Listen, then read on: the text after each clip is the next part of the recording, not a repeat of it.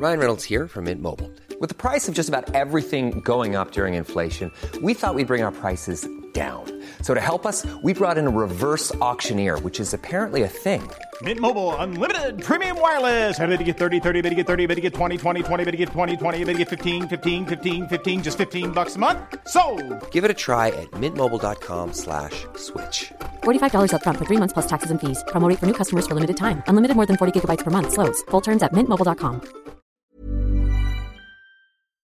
Chapter 7 The SMA Gang. In February 2013, in Long Island, New York, Diane Larson and her husband Matthew had their first child, a girl, and they named her Emma.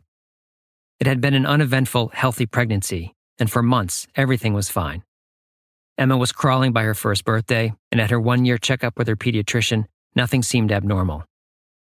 But then things changed. And literally at 13 months, it was like her legs just stopped moving. It was it was strange. So her it, the bouncy, the ExerSaucer they call it. Yeah. Uh, she wasn't bouncing anymore. She would just put her in, and she just wouldn't move. So like, okay, something's not right here. So we took her back to the doctor, and they're like, oh well, it might be just like lazy. You know, take her to um, we had like early intervention. Uh, go through them, talk to them. Maybe there's some uh, physical therapy. We did that. So she was getting physical therapy at the time, but we still decided to uh, go through other doctors and see what was going on. We went to Stony Brook, and Stony Brook did uh, MRI on her, um, a couple other tests, and said, "No, she's you know she's fine. She was still crawling at the time." So they're like, "Just give it a few more months." And So this physical therapy wasn't really helping. well, the, the thing was, it's amazing because her physical therapist is the one that pushed me to say, hey, something's not right here. Uh, she, she's a great therapist, and she said, listen, she goes, I'm not supposed to give advice, um, but if this was my kid, you know, don't listen to Stony Brook. You need to like do something, and you need to do it quick. Uh, she's getting weaker. If she was getting weaker, it was happening so slowly that it was hard to tell. So Diane pulled up videos of Emma taken during the previous months and began to go through them. Those videos, over time, when viewed side by side, showed a clear regression. and I pulled my husband aside. I was just in tears because I guess I didn't realize it. Uh, the thing with SMA, it takes just a little each day that you don't really notice it. It took so little. And then one day it was like, bam, what happened here? Yeah. Something's not right. Yeah. So when we looked back on the videos, I, I pulled my husband in and I said, this because he, he was still like on the fence of, you know, maybe, you know, she'll be okay. And I said, this, I showed him the videos of her crawling at 11 months now at 14 months. And he was like, wow. Her physical therapist recommended a doctor at nearby St. Charles Hospital. But when Diane called, she was told the wait for a new appointment was five months. By now, Diane was hysterical, she told me. Emma's crawling had become even more labored. The distance she could cover had shrunk down to four or five feet. When her daughter lifted her bottle to her mouth, her core was so weak she'd topple over. We don't have five months, she told the receptionist. The hospital fit Emma in on the coming Friday. The doctor spent four hours with her, and she was seen by a visiting neurologist who happened to be in the building that day. They drew blood and told the Larsons they'd have results in two weeks. Diane spent that time online, Googling neurological conditions, everything she found adding to her spiraling anxiety. And then they got a call asking them to come back to St. Charles. You know, they, they sat us down and they said, um, you know, we have really bad news that your daughter has spinal muscular atrophy. She- We think she has type 2. Um, we don't know the, her lifespan, maybe 20 years. Uh, she'll never walk. She'll probably lose her upper body strength. Um, if there's no intervention, they she, she'll basically get to a point where they said she wouldn't be able to lift a cup or a fork. And, and the craziest things and thoughts go through your head. So I'm, I'm like, I have to sit here and watch my daughter slowly waste away. Yeah.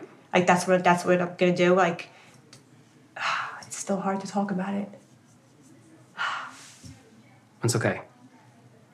Um, I don't. It's it's literally hell on earth. I, I don't think there's anything. I mean, it's it's almost as bad as you could possibly, you know, things could possibly get. So it's it's almost like um, if if you if the diagnosis was for yourself, you'd mm-hmm. find a way to handle it. But when it's for your, your kid, you really can't handle no. it. Yeah. No, you always you always as a parent would wish it would be you rather than your kid. That diagnosis came on July 22nd, 2014. The Larsons still call it D Day. They were told there weren't any medications and there was no cure. They had no hope leaving the doctor's office, Diane said.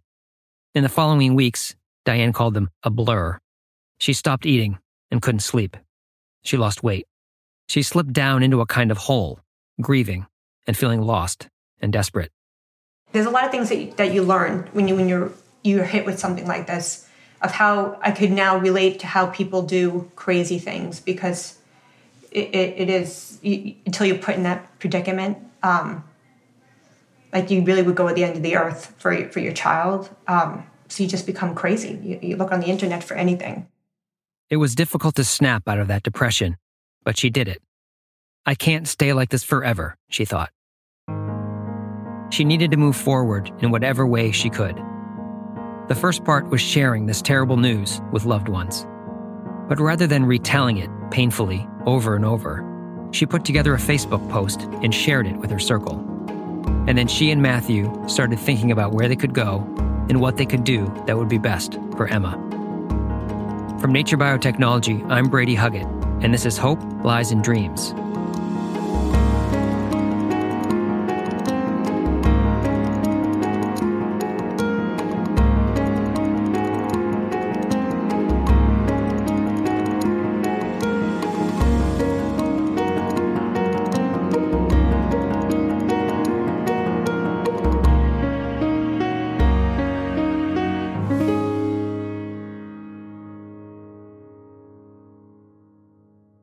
The Central Nervous System program at ISIS didn't start with SMA. Frank Bennett, as chief scientific officer, had the job of figuring out where and how to apply antisense technology. Though ISIS was strapped for money, it still allowed for what's called blue sky research. That's work driven by curiosity, where the main goal is to simply consider what's possible. This was part of the culture Stan Crooke had wanted and instilled at ISIS, and it was one of the reasons scientists like Frank stayed around all those years the chance to explore. What Frank wanted to explore was the central nervous system. In his blue sky research, he was collaborating with Don Cleveland from the University of California, San Diego, and Richard Smith, who is now director at the Center for Neurological Study in La Jolla, California. Those two men thought the way to deliver drug for CNS diseases might be via lumbar puncture. This technique is also called an intrathecal injection, and it administers drug into the cerebral spinal fluid at the base of the spine. The fluid then carries the drug along the spinal cord and into the brain. This method had been used by others in the field, and Frank and his collaborators set up some animal experiments to try it themselves. Here's Frank. The original experiment was, um, you know, let's see what happens. It, it, uh, I, I, I, I, didn't have a preconceived idea that it would work or wouldn't work. Uh, it was just, you know, until you do the experiment, you, you don't know the answer you know, once we started seeing some encouraging data from the uh, animal experiments that we were doing, then it became clear that this could be, you know, broadly applicable for a variety of CNS diseases. And, and so we, we focused on one disease to really establish all the proof of concept. What, what was the first disease? It was uh, ALS uh, uh, uh, due to mutations in a protein called uh, superoxide dismutase. The superoxide dismutase gene, also called SOD1, had already been directly linked to a rare, aggressive form of ALS, so that helped de risk the program and made it a good place to start. Quickly, in these mice experiments, the team saw evidence that antisense drugs have a longer half life in the central nervous system than they do in organs, such as the liver. This was encouraging, but expanding the work and exploring other diseases would require a proper budget. And when Frank asked Stan about using in house funds, the answer was no. Uh, I was very skeptical. I didn't believe that the technology would work because of inflammation in the central nervous system. And I believed that if it did, there was no market. It was 100% wrong. Stan told Frank he would need to find external resources. Frank did. He received grants from the ALS Association and the Muscular Dystrophy Association, both of whom provided critical funding, he told me. Without that money, it's likely the CNS program never goes anywhere. Generally, intrathecal injections were administered by a pump implanted under the skin, giving a constant, slow infusion. But for the SOD1 mice and rat studies, the group delivered the antisense oligonucleotide via mini pump into cerebral ventricles instead, right into the brain. The next step was to compare those results against intrathecal injection. In monkeys, intrathecal delivery gave comparable results to what was seen with delivery to the brain, with less toxicity issues. From that point on, Frank and his team focused on lumbar puncture, though they eventually switched away from pumps to a bolus injection, which proved more efficient. These early experiments worked far better than I expected them to, Frank Bennett told me. They established proof of concept for the delivery method and documented that the drug was widely distributed into the spinal cord and brain tissue. They were getting someplace. Then Adrian Krainer's lab published a paper on SMA and splicing. And so we began to do some early antisense experiments. We based that those initial experiments on the what we knew about the protein that's failing to bind. And so that, that protein has a modular um, structure. And so we, we were trying to create a synthetic molecule that, that will function like that, like that RNA binding protein. So it had an antisense part and a peptide part attached to it. And, and so those are experiments that we did in the test tube, which worked quite well. And, uh, and so we, we published them. Uh, and, and so we also had a patent on this concept. And then that actually opened a lot of doors. Frank saw the paper and the patent and reached out to Adrian in 2004. Here's Frank.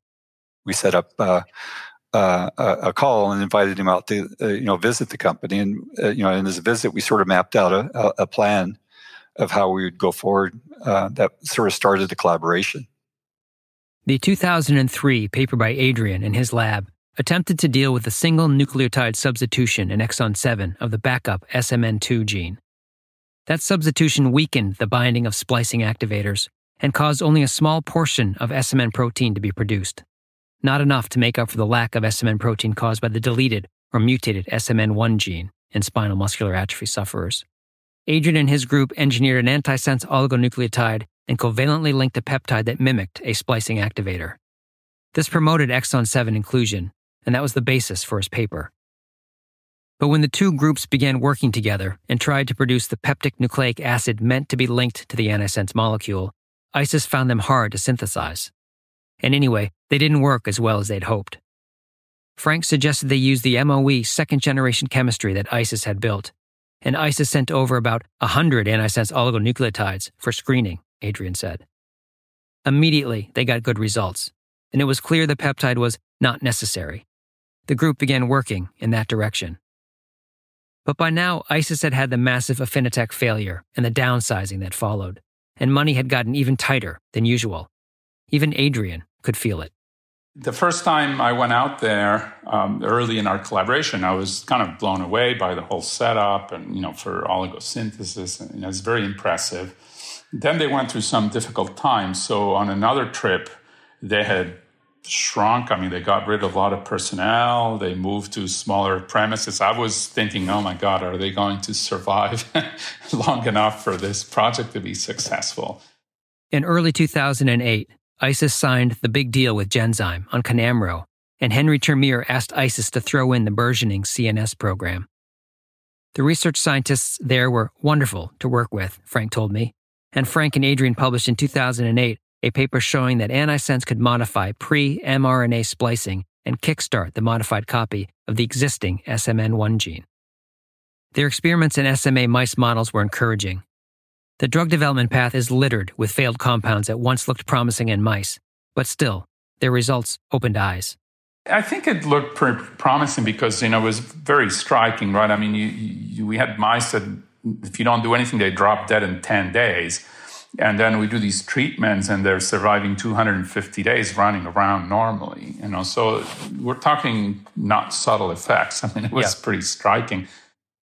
By 2009, ISIS had officially elevated the spinal muscular atrophy program to its public pipeline. Along with the growing SOD1 experiments in ALS, ISIS knew it needed help with its clinical aspirations. They hired Kathy Bishop. She grew up in Canada, where she had a great high school teacher in an advanced biology class who opened a passion for science in Kathy that has never dissipated. She studied genetics in undergrad, eventually earned a PhD in neuroscience at the University of Alberta, and then did her postdoc at the Salk Institute in San Diego, studying molecular neurobiology. She published a high profile paper in Science while at Salk that could have led her to an academic career, but she knew she wanted to go into industry, in particular to work on therapies for neurological diseases. Something about academic work, she'd realized, felt too theoretical. For every research grant she'd ever applied for, or won, she'd needed to describe how the proposed work would help patients, and it always seemed a bit fanciful and far off. She wanted to work on disease in a more near term way. She was hired into a startup gene therapy company called Ceregene as its first scientist. For more than eight years, she worked on neurological disorders there Parkinson's, Alzheimer's, ALS, and Huntington's disease, and took two drugs into the clinic. But after a phase two trial in Parkinson's failed, Ceregene was forced to narrow its focus, and that also narrowed the projects Kathy could work on, so she left. ISIS hired her at the director level for clinical development. Much of the company was occupied with the Kynamro phase 3 trial, and ISIS needed deep experience in neurology clinical work. Here's Kathy. When I started, the ALS drug was going into the clinic. Um, and uh, but Frank and Adrian Krainer had already done some of the early mouse work on the SMA drug. So my job also was then to start to think ahead to the clinical trials to SMA. It was a disease she'd never even heard about, but she got a crash course in it immediately. And I actually remember really well my first week, it was my first or second week. We had a visit from uh, the SMA Foundation, um, from Karen Chen, their CSO, uh, to come and for us to learn about SMA. Um, so I remember that really distinctly. Kathy brought in a panel of experts to help ISIS think about delivery. ISIS ran a phase one trial in the ALS program in 2010. Officially, an antisense drug had been delivered to the central nervous system, another first for ISIS. That helped ease anxieties around a clinical study in SMA patients because the SOD1 trial showed the delivery into the spine was safe. Still, sick children were an entirely different proposition. Here's Stan. Um, yeah. It was the riskiest decision I ever made in my life. Uh, and we certainly had never, never uh, treated a child of any sort at any, in any way. Uh, and so I, you know, I know bad things can happen. I worried that, you know, somewhere along in the first couple, three patients, one of these patients has uh, some bad event on the on when getting his injection, dies, and our company's finished. With these expensive trials looming, ISIS would need financial help. But beyond the money, given the risks with these vulnerable children, ISIS also needed knowledge, Stan told me. They needed another corporate partner, a company active in the space. Here's Kathy. Uh, so Frank and I sat down with business development and kind of wrote out a list of all the companies that we thought might be interested and all the people we knew at those companies and then set out to, within that year, uh, find a partner. One of those companies was Biogen. It was one of the original flagship biotech companies, initially founded in 1978 in Geneva, Switzerland, though it moved headquarters to Cambridge, Massachusetts in 1982. It had developed a successful multiple sclerosis franchise over the decades, and by 2010 it had four products on the market, including two for MS and pipeline programs in ALS, Parkinson's, and Alzheimer's disease. It had total revenue that year of more than $4.5 billion and cash on hand of nearly $2 billion. It understood treating the central nervous system, but it was in a period of upheaval. Its success in multiple sclerosis had been difficult to replicate, and its stock had weakened in recent years. Carl Icahn, the activist investor who would soon be after Henry Termeer at Genzyme, had taken to publicly criticizing Biogen's CEO Jim Mullen, telling the New York Times in 2009 that Mullen would have to work harder in the face of Biogen's sinking stock, which had fallen by nearly a quarter over a five year period. And after Icahn secured two seats on Biogen's board in 2009, Mullen left the company in early 2010. Stelios Papadopoulos was on the Biogen board at the time. Here he is discussing that event. In 2010, we had a change in management at uh, Biogen. George Scangos took over um, following Jim Mullen. And when, when he showed up, when he became the CEO of Biogen, uh, there was an opportunity, and that's fairly common in this business, uh, to you know redefine the management team, personnel, priorities, strategy, vision, and uh, you know at the time, you know one position that was particularly important was that of head of R and D, mm-hmm. which was vacant. Um, immediately, both George and I thought that the best person for that would have been Doug Williams. Doug Williams was a sharp scientist and had been CEO at a company called ZymoGenetics. But it had been recently bought by Bristol Myers Squibb, and post merger, the executive team was not retained. Stelios and George Scangos convinced Doug to join Biogen. He was officially announced as the new head of R&D in early January 2011. Frank Bennett knew Doug Williams and Biogen was already on the list of companies he and Kathy had put together as potential partners for the SMA program. Frank reached out to talk about spinal muscular atrophy and the work he'd been doing with Adrian Krainer. It caught Doug's interest. Here's Stelios again, talking about Doug Williams.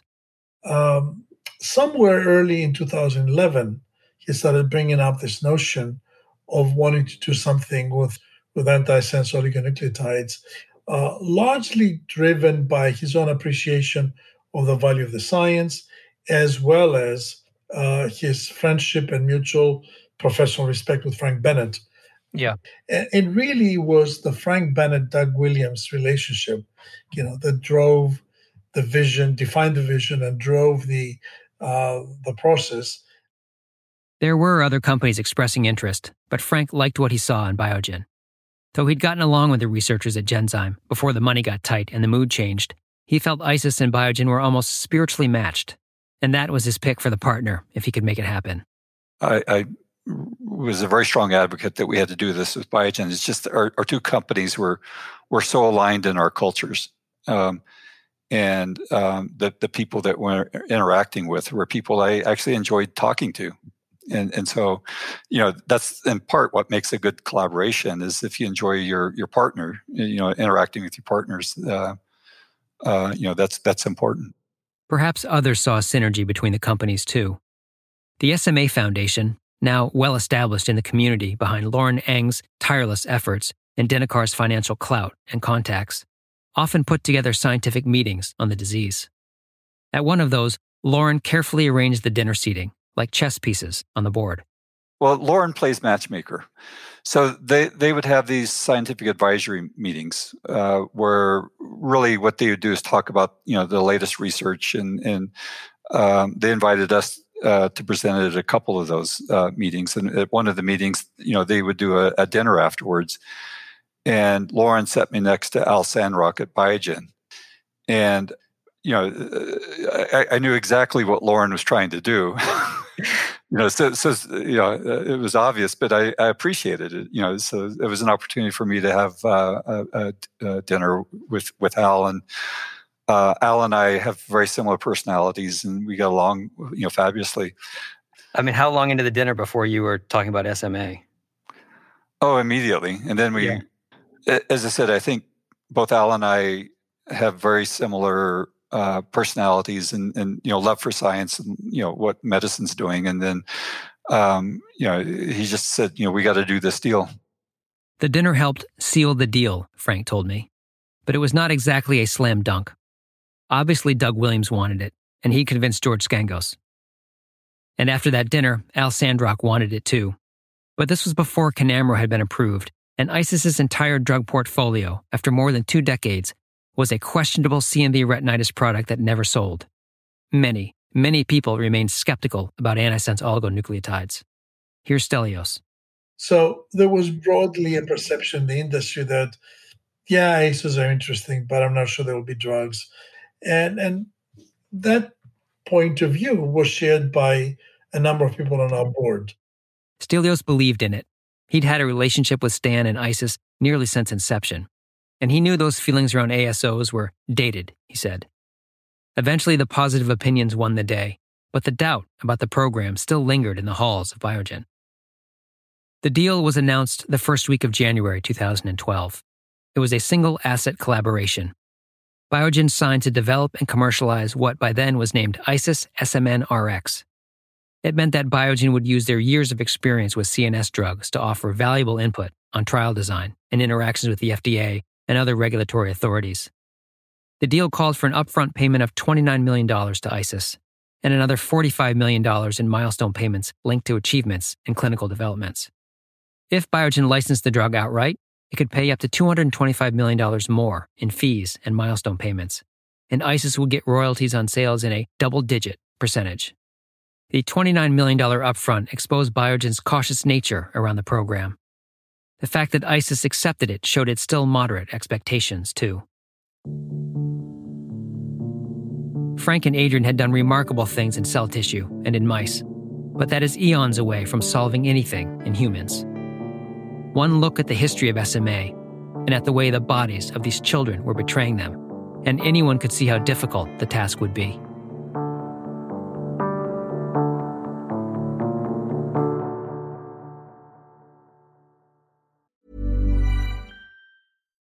I'm Ryan Reynolds. At Mint Mobile, we like to do the opposite of what Big Wireless does. They charge you a lot, we charge you a little. So naturally, when they announced they'd be raising their prices due to inflation, we decided to deflate our prices due to not hating you. That's right. We're cutting the price of Mint Unlimited from $30 a month to just $15 a month. Give it a try at mintmobile.com slash switch. $45 upfront for three months plus taxes and fees. Promo rate for new customers for limited time. Unlimited more than 40 gigabytes per month. Slows. Full terms at mintmobile.com.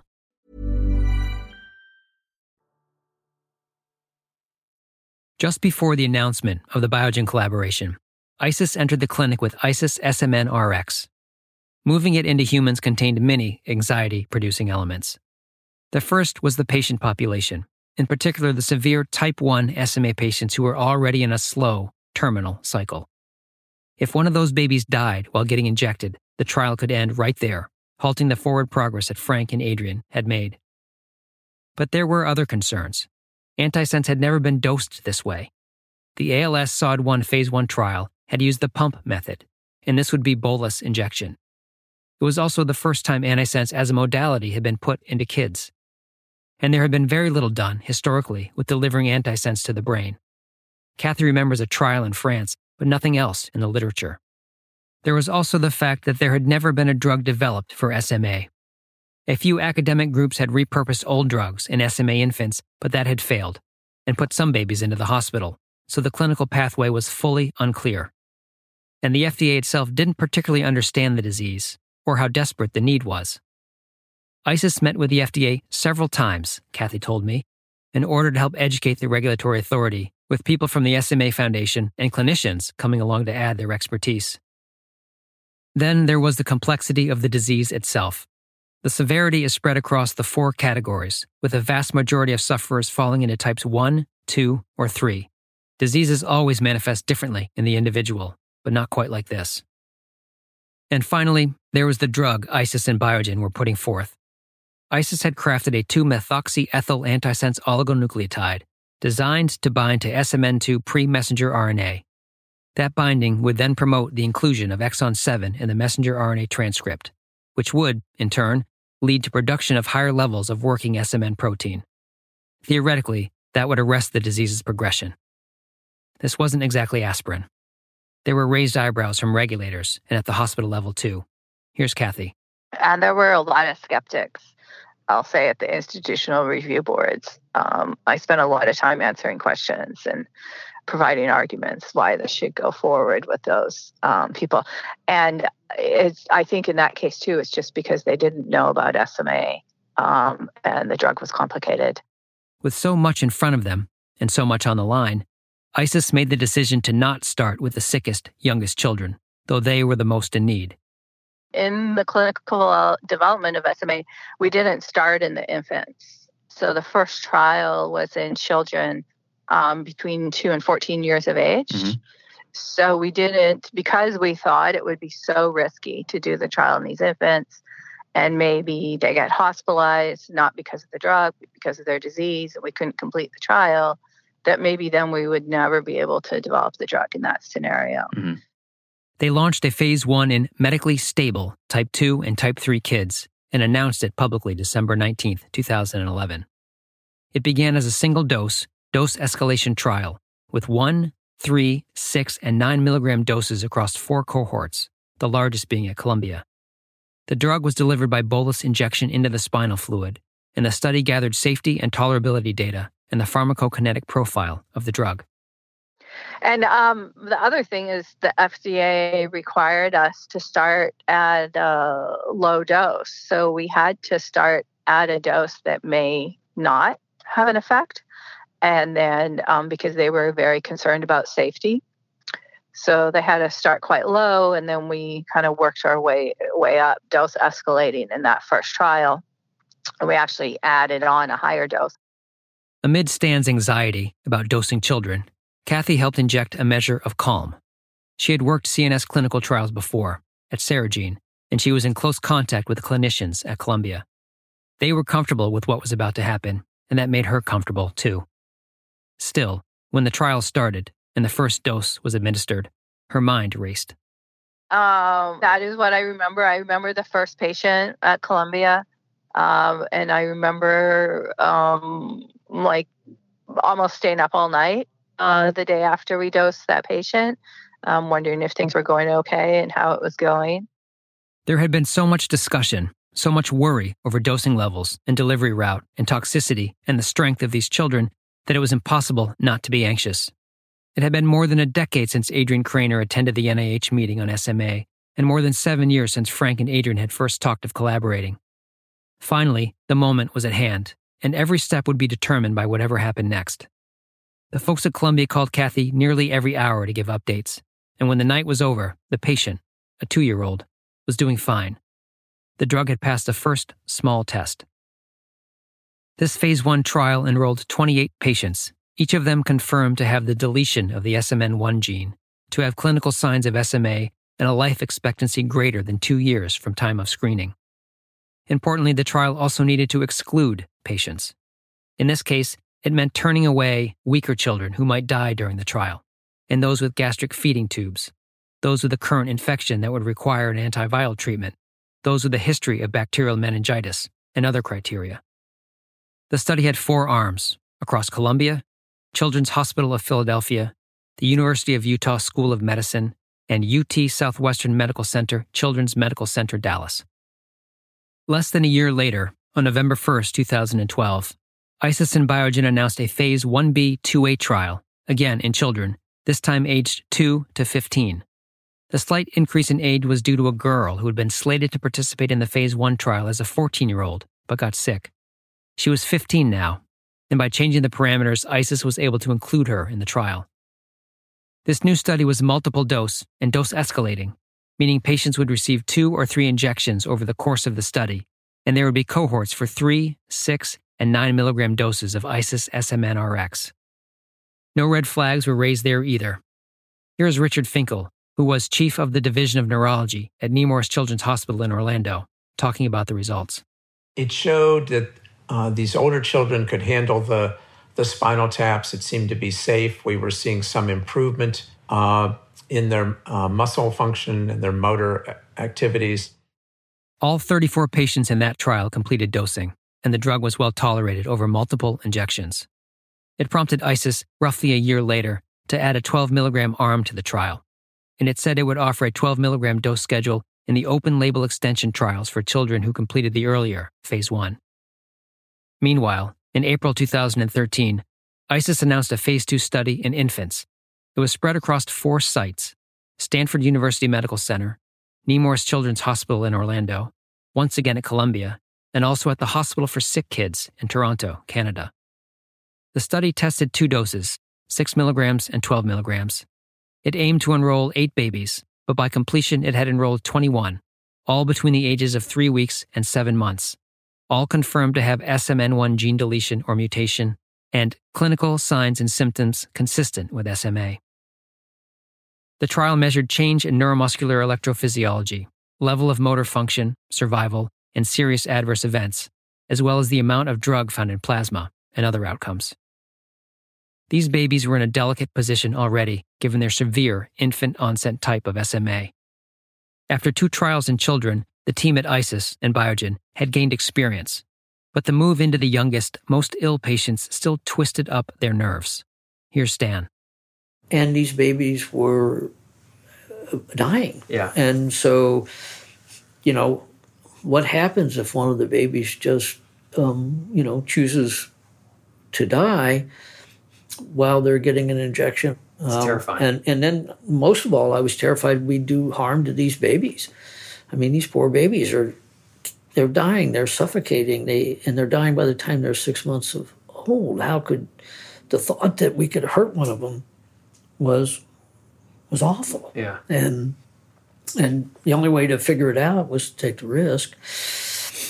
And um, and you know that that first study, I, I'm I couldn't call those babies numbers, so I gave them all names. I mean, we're not allowed to know the names, but I gave them all names. This phase two trial would gather information that ISIS hoped to feed into a registration study to begin in short order. And it also planned a parallel study in children. All along the way, they planned to discuss with the FDA what data they would need to submit in order to win approval. Traditionally, in its history, ISIS's press releases contain information about the news at hand and then a company sanctioned statement from Stan or another executive. But the releases around the ISIS SMNRX trials were different. They had statements from Stan, Lynne Parshall, and Frank Bennett, but also from Columbia's Darryl De Vivo and Adrian Krainer and Richard Finkel and the SMA Foundation's Karen Chen, as well as representatives from families of SMA and the Muscular Dystrophy Association and others. Even a comment from the University of Massachusetts Medical School, which had supplied a small piece of intellectual property for the drug. It makes the press releases sound less like company statements and more like the voice of a gang, a group of people who had coalesced around a common goal to develop a drug for these children.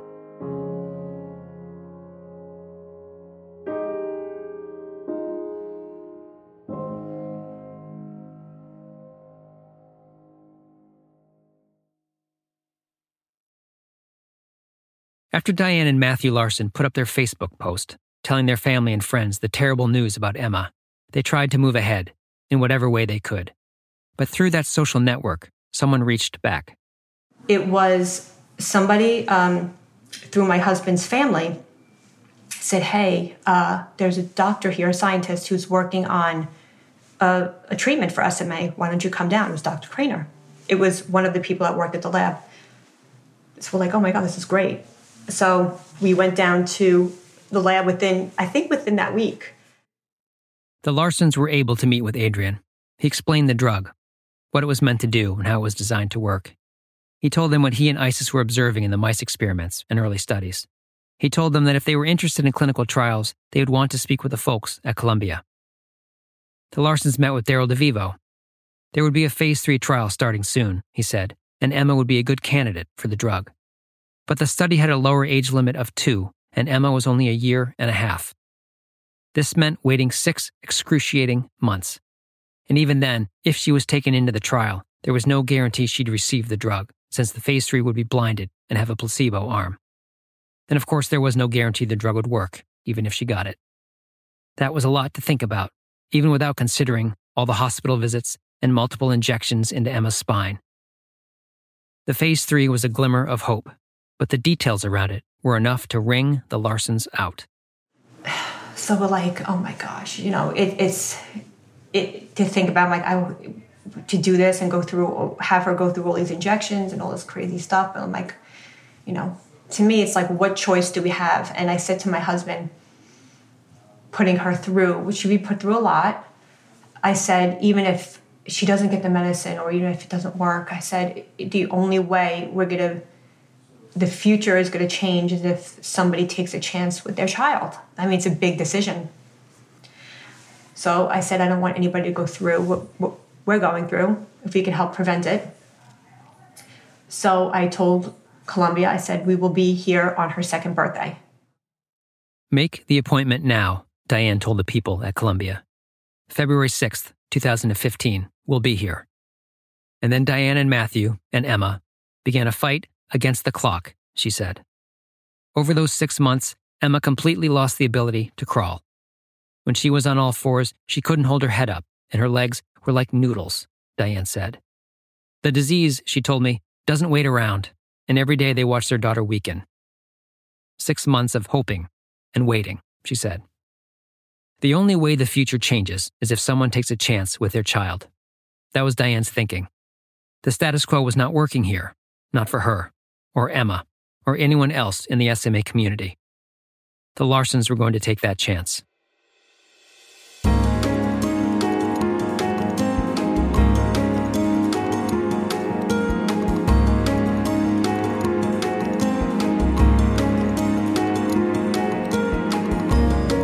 Thanks to Stan Crooke, now and always. Thanks to Diane, Matthew, and Emma Larson. Thank you to Frank Bennett and Adrian Krainer for their memories on developing ISIS SMNRX. Thanks to Kathy Bishop for her insight into the clinical trials. Thanks to Stelios Papadopoulos for his incredible memory. Thanks to Richard Finkel for his recollections as a clinician. Sound mix and original theme by Brian Flood. All art created by Aaron DeWalt. Hope Lies in Dreams was written and produced by me, Brady Huggett. Go to the homepage of Nature Biotechnology to find the landing page for this podcast, which includes a list of sources, historical photos, and a transcript of this and the previous six chapters. Chapter 8 will be out in a week. Until then.